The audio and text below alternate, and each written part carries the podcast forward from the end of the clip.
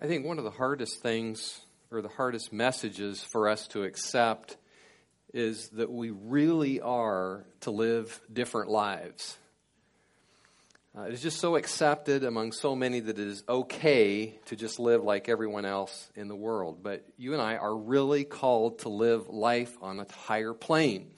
And the context of these verses that we're reading this morning is this challenge that we are to put off the old, put on the new, that we are really to live different. Uh, we are to live in a supernatural way, in a way that is different than the way we used to live.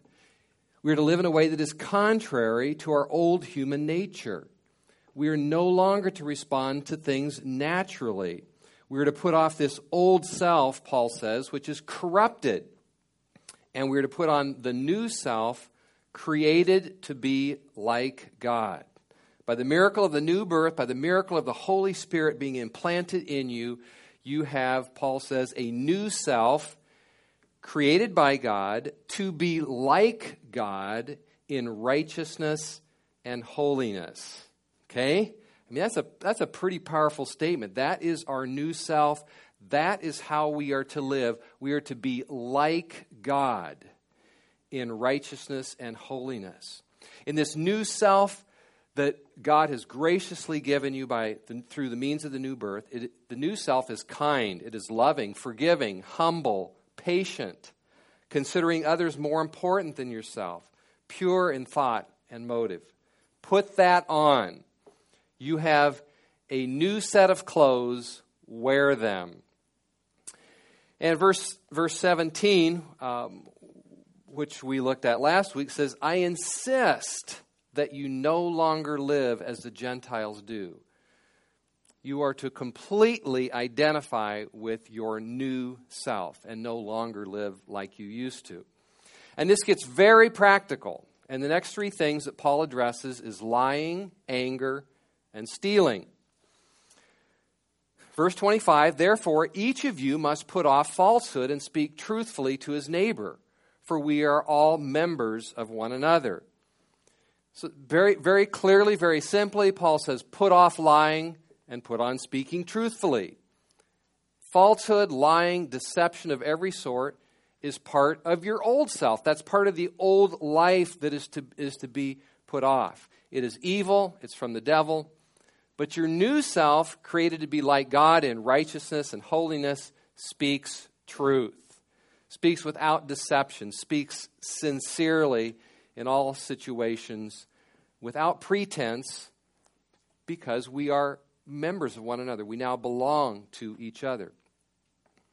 Verse 27 says, He who has been stealing must steal no longer, but must work, doing something useful with his own hands, that he may have something to share with those who have need.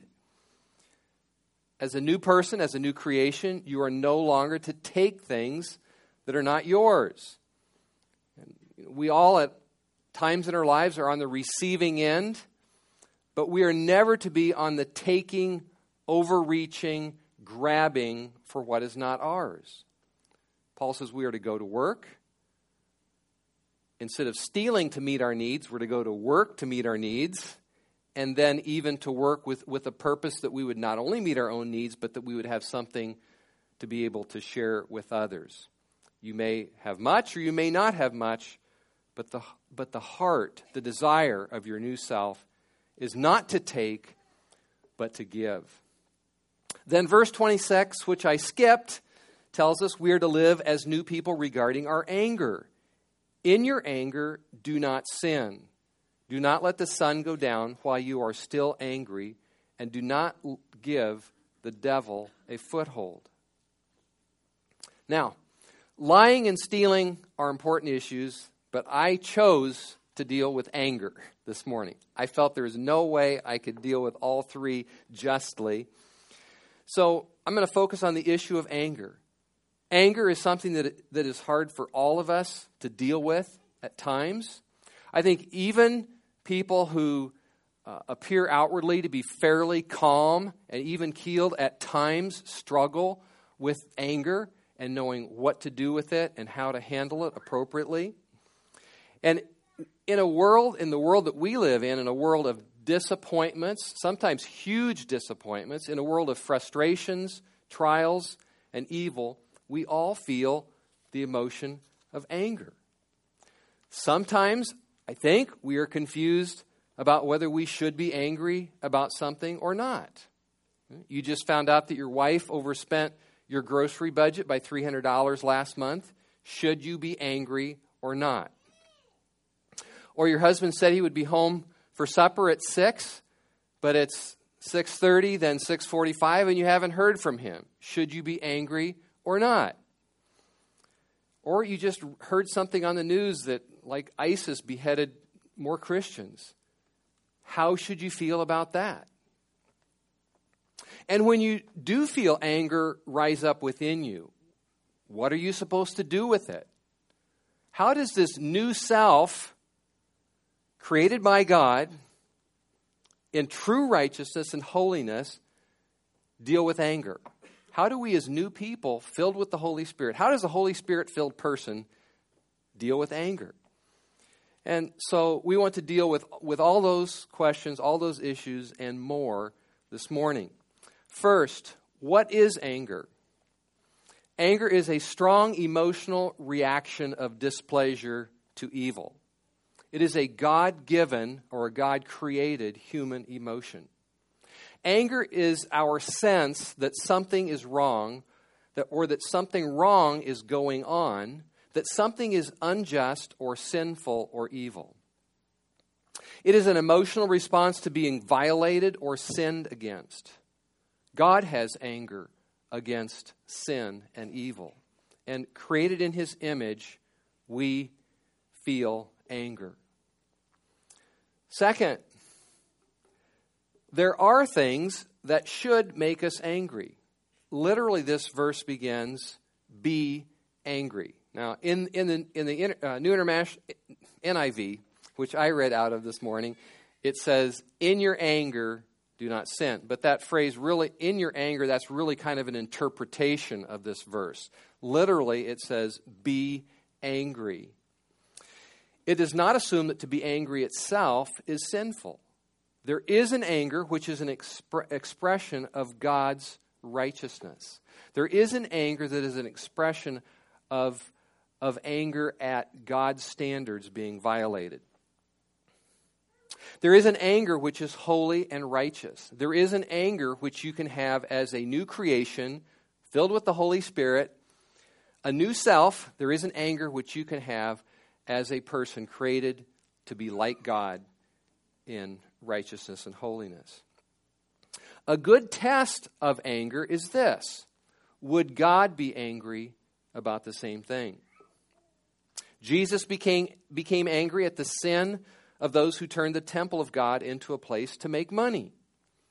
When the Pharisees opposed Jesus healing a man on the Sabbath, it says, Jesus looked at them with anger, grieved at their hardness of heart.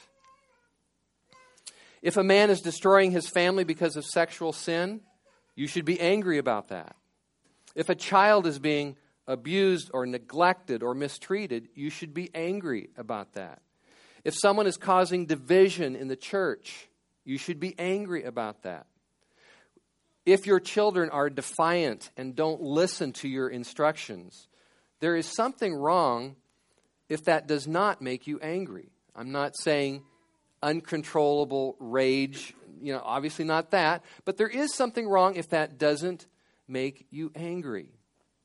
When Paul walked through the streets of Athens, it says he was provoked in his spirit as he saw that the city was full of idols. That phrase, provoked in his spirit, simply means Paul was ticked off. He was angry about the idols. It should make us angry when people make idols out of sports or money or leisure or whatever. We should be angry over sin, injustice, idolatry, like Jesus and Paul. The problem is that in our old self, which can still influence or which we can still operate in, rarely are we angry at the right people about the right things. For example, we can be apathetic toward gross sins in our culture. We can be apathetic about sins in sitcoms on television or in ourselves, but we are ready to go to war over a perceived slight that we received from another person.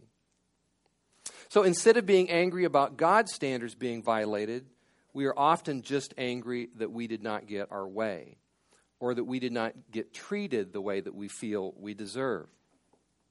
A Bible teacher that I've quoted before by the name of Steve Cole suggested that most of our anger is over selfishness and wounded pride. And I think he's pretty close to being on target. Uh, we can so easily become touchy, easily offended, you know, just ready to strike back, sometimes almost looking for a way to be hurt. John Calvin said there are, there are three faults by which we offend God in being angry. I'm not going to give you all three, but the first one I thought was perhaps the most insightful. The first is when our anger arises from a slight cause and often from no real cause at all. In other words, he's saying we become so sensitized, sensitized to our own self and our own self interests that we can perceive violations against us that when they are, are slight or, as he says, don't even exist. So when we are angry, we need to ask ourselves is, is this just a minor or slight offense, a bit of hurt feelings, or am I really being abused, abused here? Now, again, if there is really a serious sin against you, I think you should be angry about it. Now, again, what you do with that, we're going to get to. But if there is really a serious offense or sin against you, you should be angry about that. Again, if your husband commits adultery, you should be angry about it. If your son is stealing money from you, you should be angry. But if somebody doesn't call you on the phone as often as you want, you probably should judge your own anger as just thinking too much about yourself. James said that it is our lust for things that causes to be angry and quarrel. James 4:1 says, "What causes quarrels and what causes fights among you? Is it not this that your passions are at war within you? You desire and you do not have, so you murder. You covet and cannot obtain, so you fight and quarrel." In other words, anger and quarreling comes from wanting what you want too passionately. We all have desires, we all have things that we want, but he's saying that this anger and the resultant quarrels, they come from wanting what you want too much or too passionately. And then when somebody gets in your way or something gets in your way of what you want, you're angry and you fight. And so when you are angry, it may simply show you that you just want something too much or to the point where it's become lust, where it's become an over desire, an overly strong desire for something. And it really can be a, a corrective thing. When you realize you're angry about a certain thing, you can, you can realize that, hey, I just really wanted this thing too much. I've gotten my eyes off of the Lord, and I just wanted this too much. And you can just back away from that, commit it to the Lord, and your anger will dissipate. So, if God really is your joy and delight, you may still be disappointed about not getting something, but you're not fighting mad. So, it is right to be angry at times, and in fact, wrong not to be angry at times, but we must be careful that we are angry about the right things. So, this calls for some prayer and soul searching. And when we are angry, when we are angry, we James tells us we should be slow to anger, and during that time of being slow to anger, we should do some prayer, uh, prayer, some soul searching, some, some talking to the Lord. Most of you know the story of Jonah. Jonah had a plant that grew up beside him, a vine. He, he loved this plant because it gave him shade. And when it died, it says he became very angry. And so God asked Jonah a question. God said, Jonah, do you have good reason to be angry? Jonah didn't give the right answer. He said, I do. He said, I'm angry enough to die. But of course, he really did not have good reason to be angry. His, his, his anger came from placing more value on his vine than on the people of Nineveh. And that's basically what God told him. He said, You value that vine more than you do the people that I'm trying to use you to reach. So when you are angry, it is good to pause and reflect. Do, do I really have good reason to be angry? Third point why are there so many warnings against anger in the Bible? You know, if, if anger is, is, or at least can be, a good thing, um, if we even are supposed to be angry about some things, why are there so many warnings against anger in the Bible?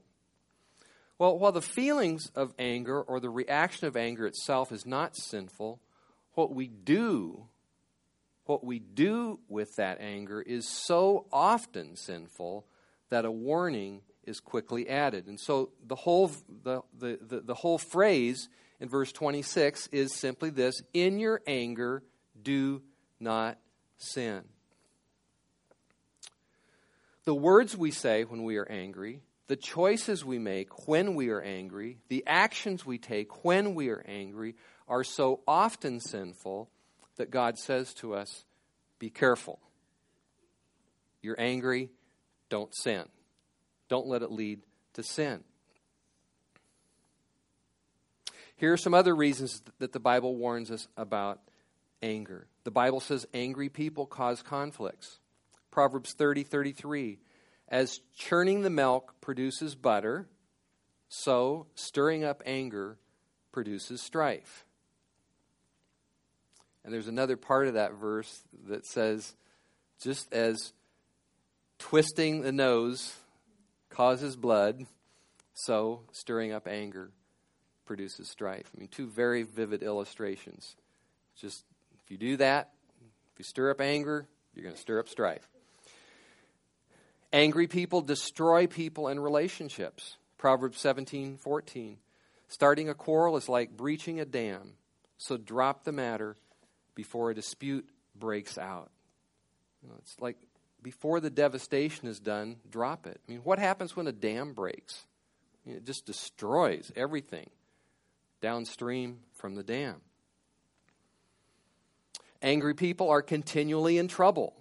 Proverbs 19:19 A hot-tempered man must pay the penalty. If you rescue him, you will have to do it again. Just the idea that there's kind of repeated trouble. And even if, even if you try to rescue someone with a hot temper, you're going to have to do it again because they haven't learned to deal, deal with it. Angry people are not living in the righteousness God wants. James 1:20 Man's anger does not bring about the righteousness that God desires. And later on in James it says true true righteousness is sown in peace by those who make peace. So, there's a warning, a strong warning, not just here in, in Ephesians chapter 4, but almost every time anger is referred to in the scripture, there is a strong warning associated with it, just because it can so easily deteriorate into doing or saying something sinful. Fourth, how do we handle anger when we are angry, or what do we do with it. First, do not sin, okay? First, do not sin. Uh, in your anger, do not sin. When you feel the blood rush to your face, when you feel the stirring of anger, that is a signal to, re- to proceed very cautiously. So do not let your anger lead to sharp words, uh, to an outburst of rage, calling someone an ugly name, do not let it lead to, to violence, to plotting revenge, to slander, and on and on. But instead of sinning, here are some other things that you can do with your anger. Okay? The negative is don't sin in your anger, don't sin. But here's some other things that the Bible gives us that we can do, that you can do when you are angry. Number one, you can choose to overlook the matter. You can. You actually can. I remember a, uh, a pastor giving a message, and something had happened in their church. I'm not going to go into the details. A bunch of people were really upset, and they came to him and said, What are we going to do about this? What are we going to do? They're just kind of like wringing their hands. And he says, What are we going to do about this? Absolutely nothing. This is, you know, sometimes the very best thing to do is to overlook a matter. Proverbs 19:11 says, "Good sense makes one slow to anger, and it is his glory to overlook an offense." That's from the ESV. Good sense makes one slow to anger, and it is his glory to overlook an offense. Some translations say it is to his glory to overlook an offense. So, just as a fit of anger disgraces you, and, and, and if you don't know it, it does, okay? Just uh, when, when, you blow up in anger, it, it disgraces you. But to overlook a matter brings honor to you. That's what this verse is saying. Colossians 3:13 says the same thing a little different way. It says bear with one another. Overlook overlooking um, I'm sorry, bear with one another and forgive whatever grievances you may have against one another. Over, uh, bear with one another and forgive whatever complaints you may have against anyone, another version puts it. Peter said, Love covers a multitude of sins. So, much of the time, it is best to just cover situations with love and forbearance and to overlook it. Best to just cover the rough edges of a relationship with love and grace and forbearance. Okay, so instead of sinning, you can choose to overlook the matter. Number two, you can return good for evil. And really, this is one of the main prescriptions in, this, in the Bible for dealing with anger that arises out of some, some evil uh, that is perpetrated against you. You can return good for evil. And it is amazing how doing something good toward the person who stirred up your anger can quench your own anger. It's amazing. Many years ago, I heard this heard a story. I, am sure I don't have the details right, but I, the way I remembered it was there were two guys that were uh, in the army and uh, in a barracks, and uh, one guy uh, one guy got mad and and actually kicked the other guy with his boot. And the next morning, he found the, that the guy that he had kicked with his boot had had shined and polished this guy's boots and set them up for him. In other words, he, he, he had literally polished the boots of the person who had kicked him. And th- there's just something about returning good for evil that just drains all the anger and strife out of a situation. Number three, you can leave room for God to be angry and let go of yours. Romans 12, 17 says, When evil is perpetrated against you, do not take revenge, but leave room for God's wrath. In other words, let God be angry for you. Let Him and let His anger take care of it. Some translations say, leave room for God's anger or leave room for God's righteous anger. But when you realize God will deal with people and things in a better way than you, then you're able to let go or to put off your own anger. So leave room for God to be angry and let go of yours. Now, fifth, and I, am probably confusing you guys, but because I've just shared three points under uh, instead of sinning, what can you do? Okay, now we're jumping back to our main points. Okay, so if, for those of you that try to take notes. I, I didn't, didn't want to throw you off here. So we're, we're back now to number five. Number five in our main list of points. How long should I be angry about something or at someone. Verse 27 says, Do not let the sun go down on your anger. Very simply, very plainly, quite obviously, anger should be let go of very quickly. I read a story about a mother who quoted this verse to her little boy who was angry. And he didn't figure out he couldn't figure out how he could get low of it, go let go of his angry, so he said to his mom, "How can I keep the sun from going down?" you know, and the point is the sun will go down. You know, and the sun is going to go down soon. I mean, within 24 hours, depending where you're at in your day, or within less than that, 12 to 16 hours, depending on where you're at on your day, you, the sun is going to go down. That's not going to change. You're the one who has to change. You're the one who has to change before the sun goes down. So if you know if you're simmering over something an offense or some evil done to you, and it might be real evil, okay? It might be. But if you're simmering over that days and weeks, months and years later, there's no question that it has turned into sinful anger. And the longer it is there, the more it will damage your own soul, your own relationships, your own mind, your own emotions. I'm going to share a quote. It's not from the Bible, uh, but there's some truth in it. Anger is like carrying a hot coal with the intent of throwing it at someone, but you are the one that gets burned. And that there's a lot of truth in that. I mean, you just need to let go of it quickly because it, it doesn't do you or anybody any good. If you or your wife have had angry feelings or words, say before you left home for work, then call her on the way to work and, and get it talked out quickly. If, it is, if there's something that has happened that you can just forbear and forgive, do that. Put away the anger. Uh, if it's something that requires you to go talk to a person, do it. But don't just let it simmer day after day after day. Deal with it quickly or drop it.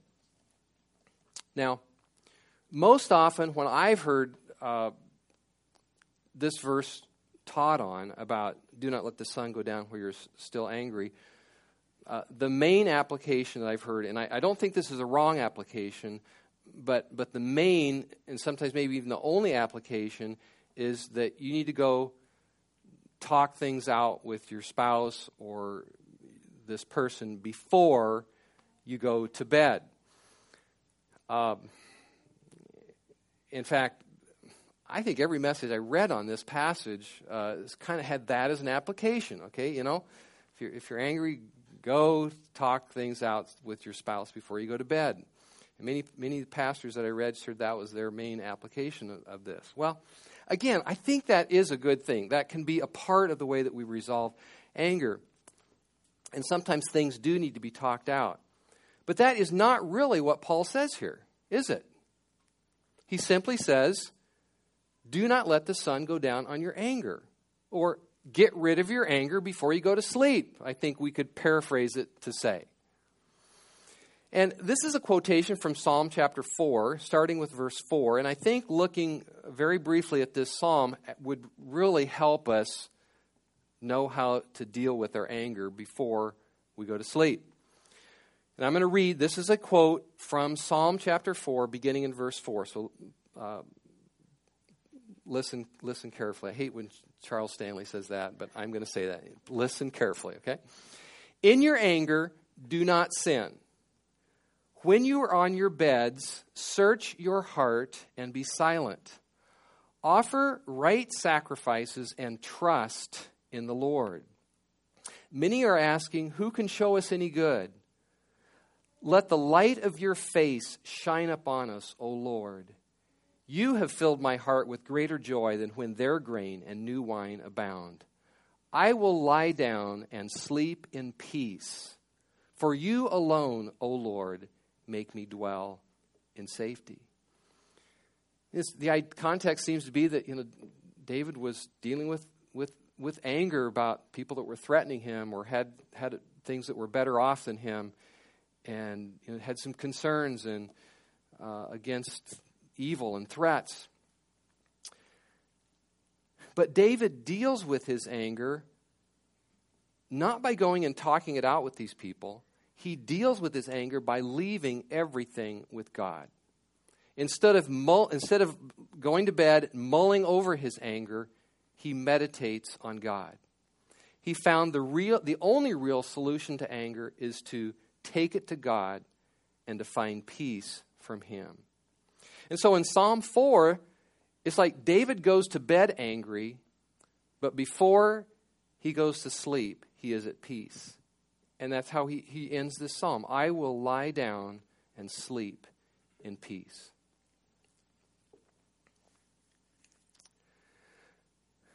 I personally have found that when I'm angry, it is nearly impossible to talk things out with my wife or others before going to bed. Often I am not sure if I am right to be angry. Often I am not sure if I'm thinking clearly enough about what should be said or if anything should be said. Most often I find it best to do what David did and just to let go of my anger and leave things with God. I'm not saying that the application of talking through things through with your spouse, if you can do that and settle that and have peace before you go to bed, God bless you. Go do that. But the important thing is for you for you to let go of your anger before you go to sleep, whether or not you can deal with it, whether or not you can talk to anybody about it, whether or not you can straighten out the problem that caused it, the solution for you is to take it to God and have peace before you go to sleep. Sixth, or you know, I'm going to I'm going to back up and just say something in here, and this is this is this is kind of uh, kind of me bringing up something that that bothers me a little bit. Um, you know, our culture places such great emphasis on doing something constructive about your anger. Okay? In fact, it almost doesn't really even warn against anger. It says, you know, just do something constructive with your, your anger. But clearly, the emphasis of the Bible is to put away your anger, to not even be angry past sundown, to think carefully before we express our anger, to be patient, to show restraint, to control anger. And I think, I think we will do well. I, I do think we should do something constructive in a righteous way with our anger at times. I'm not, not speaking against that, but that's not the only or even the main emphasis of Scripture when it talks about anger. It's not just, oh, go, okay, go do something constructive with your anger. No, the, the emphasis of Scripture, if you read the Bible from cover to cover, is to put it away, to put it off, not let the sun go down on it. Be patient, be slow to anger, show restraint, control. And again, I think we do well to keep that emphasis too. Sixth, is anger really that big of a problem? I mean, everybody loses it once in a while, don't they? I mean, is anger really that much of an issue? Yes. Verse 27 adds a special warning about anger and do not give the devil a foothold in your anger, you, you actually are opening up the door for Satan, for the devil, to get a foothold in your life and heart. The word foothold is sometimes translated opportunity. Uh, literally, it means a place or a piece of ground.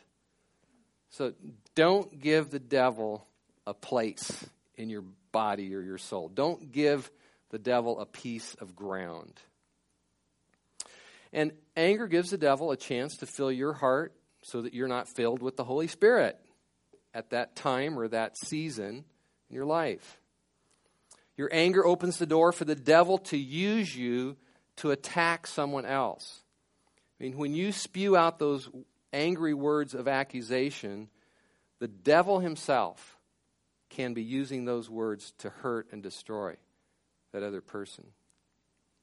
Sustained anger gives the devil the opening that he needs to develop nearly every possible attitude that can destroy you from the inside out self pity, self righteousness, bitterness, rage, depression, and on and on.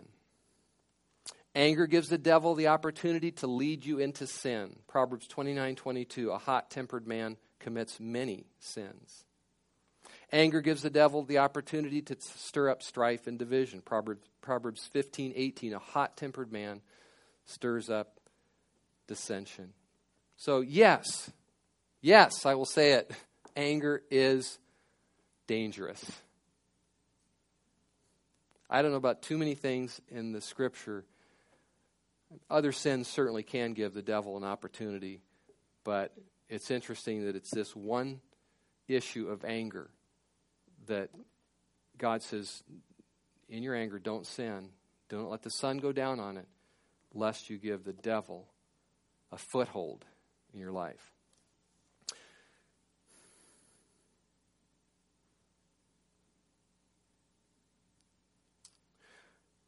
All right, I want to wrap things up with some uh, application. Certainly, again, I hope that everything that we've said so far would be spoken in a sense that you can take it and apply it. But just a, a couple things that I want to apply, particularly not only just from this passage, but, but from just all that the Bible says about anger. Number one, I don't know why I've got so many points this morning. Helps me, probably not you. But okay, application number one uh, face the biblical truth. All right, face the truth. All right, face the biblical truth that restraint and self control is the key to dealing with your anger. In other words, believe that you can control your anger and stop believing the lie that you cannot control your anger. Self control is a fruit of the Holy Spirit. Self restraint is a part of the new self which you have from God if you know the Lord. And for a Christian to say, well, I just have a short fuse, is really to deny the grace of God and the power of the Holy Spirit and the power of the new self that God created in you and created to be like Him. Go where you will in the Scripture, from beginning to end, most all of the passages or verses that deal with anger in some way deal with the idea of restraining or controlling or having self control or being slow. You know, all of these things that deal with this concept of restraint and self control, the key to dealing with your anger. Self control in Proverbs is frequently called ruling your spirit. Okay? I think it's a wonderful phrase. You need to learn to rule your spirit instead of your spirit ruling you. Proverbs 16:32 He who is slow to anger is better than the mighty, and he who rules his spirit than he who captures a city. You can restrain your spirit, and God commands you to rule your spirit. And what else does God do in this verse? He commends it as a good thing. He commends ruling your spirit as a good thing. He says, if you can rule your spirit, you are better than this mighty general who could capture a city. See? That always, that always was a pretty powerful image to me, hopefully to you too. Proverbs 25 28, like a city that is broken into and without walls is a man who has no control over his spirit. A city that is broken into without and without walls, what sort of image does that convey to you? A place of destruction, a place where there's a lot of damage done. And God says, well, that's kind of what your life is like if you have no control over your spirit. Proverbs 29:11 A fool gives full vent to his anger, but a wise man keeps himself under control. And I know, I know what the world says. The world says, man, you need to just blow up. You need to just let off some steam. It'll be good for you. You don't, you're going to have ulcers. I mean, it's just that there's better ways to get rid of anger than that. You do need to get rid of your anger. It probably will produce ulcers, but you don't get rid of it in that way. A fool gives full vent to his anger, but a wise man keeps himself under control. I mean, that, that is biblical counseling, okay? That might not be world, what you get from counseling in the world, but that is biblical counseling. Second application deal with the heart attitudes behind the anger. And again, this is not something, a, a, a, brand new point. We've talked about it as we've gone along, but often the cause of a hot temper is excessive concern with your pride, excessively valuing something, valuing anything, your own advancement, your own pleasure, your own way, your own opinions, and just and just putting that up there too big, making that too big, putting it in the place of God. And when you overvalue those things, then you become angry when they're threatened. You don't like it. And uh, so it's, it's a hard issue. You need to deal with that and just confess, God, that became way too important to me. I, I give it back to you. I, maybe I still have a desire for this to happen or whatever, but, but I leave it in your hands. My times are in your hands. My ways, my life, my future is in your hands. And so I'm going to I'm going to deal with the heart the heart attitude that's causing me to be angry about because those things are threatened or maybe are, have been taken from me. And then often we are angry because we we are living or thinking or feeling out of the old self. I mean, the Bible talks about these being a very real very real spiritual realities the old self and the new self, the flesh and the spirit. Okay? I mean, these are very real spiritualities, spiritual realities, this old self and the new self. The, and the old self is, is, is interested in, in, in what I get, in what I have, and how I'm being treated. The old self is concerned about getting my way, protecting my rights and my feelings. So the old self is angry and frustrated at others' insensitivity to me and how I am being treated. But the new self has a completely different mindset. The new self says, I am here to consider others more important than myself. I'm here to serve. I'm here to love. I am here to bless others. I am here to give to others. I am here to be like God in true righteousness and holiness. That's the description of the new self. That's the description of the fruit of the Spirit, if you want to look at it another way. So when you are filled with the Spirit, when you walk by the Spirit, or in the, in the language of Ephesians 4, when you put on the new self with this new way of thinking, you know, so much of your anger, so much of your hot tempered tendencies just they just go away. Because because you're, you're not thinking the way of your old self. You, you're beginning to think in terms of the new of the new self with those new ambitions, those new desires to give, to love, to serve, to be a blessing, to be like God in every situation, with every person, in every room that you walk into. That's your ambition. Not to get your way, not to fight for what you want, but your ambition is now to be like God in true righteousness and holiness.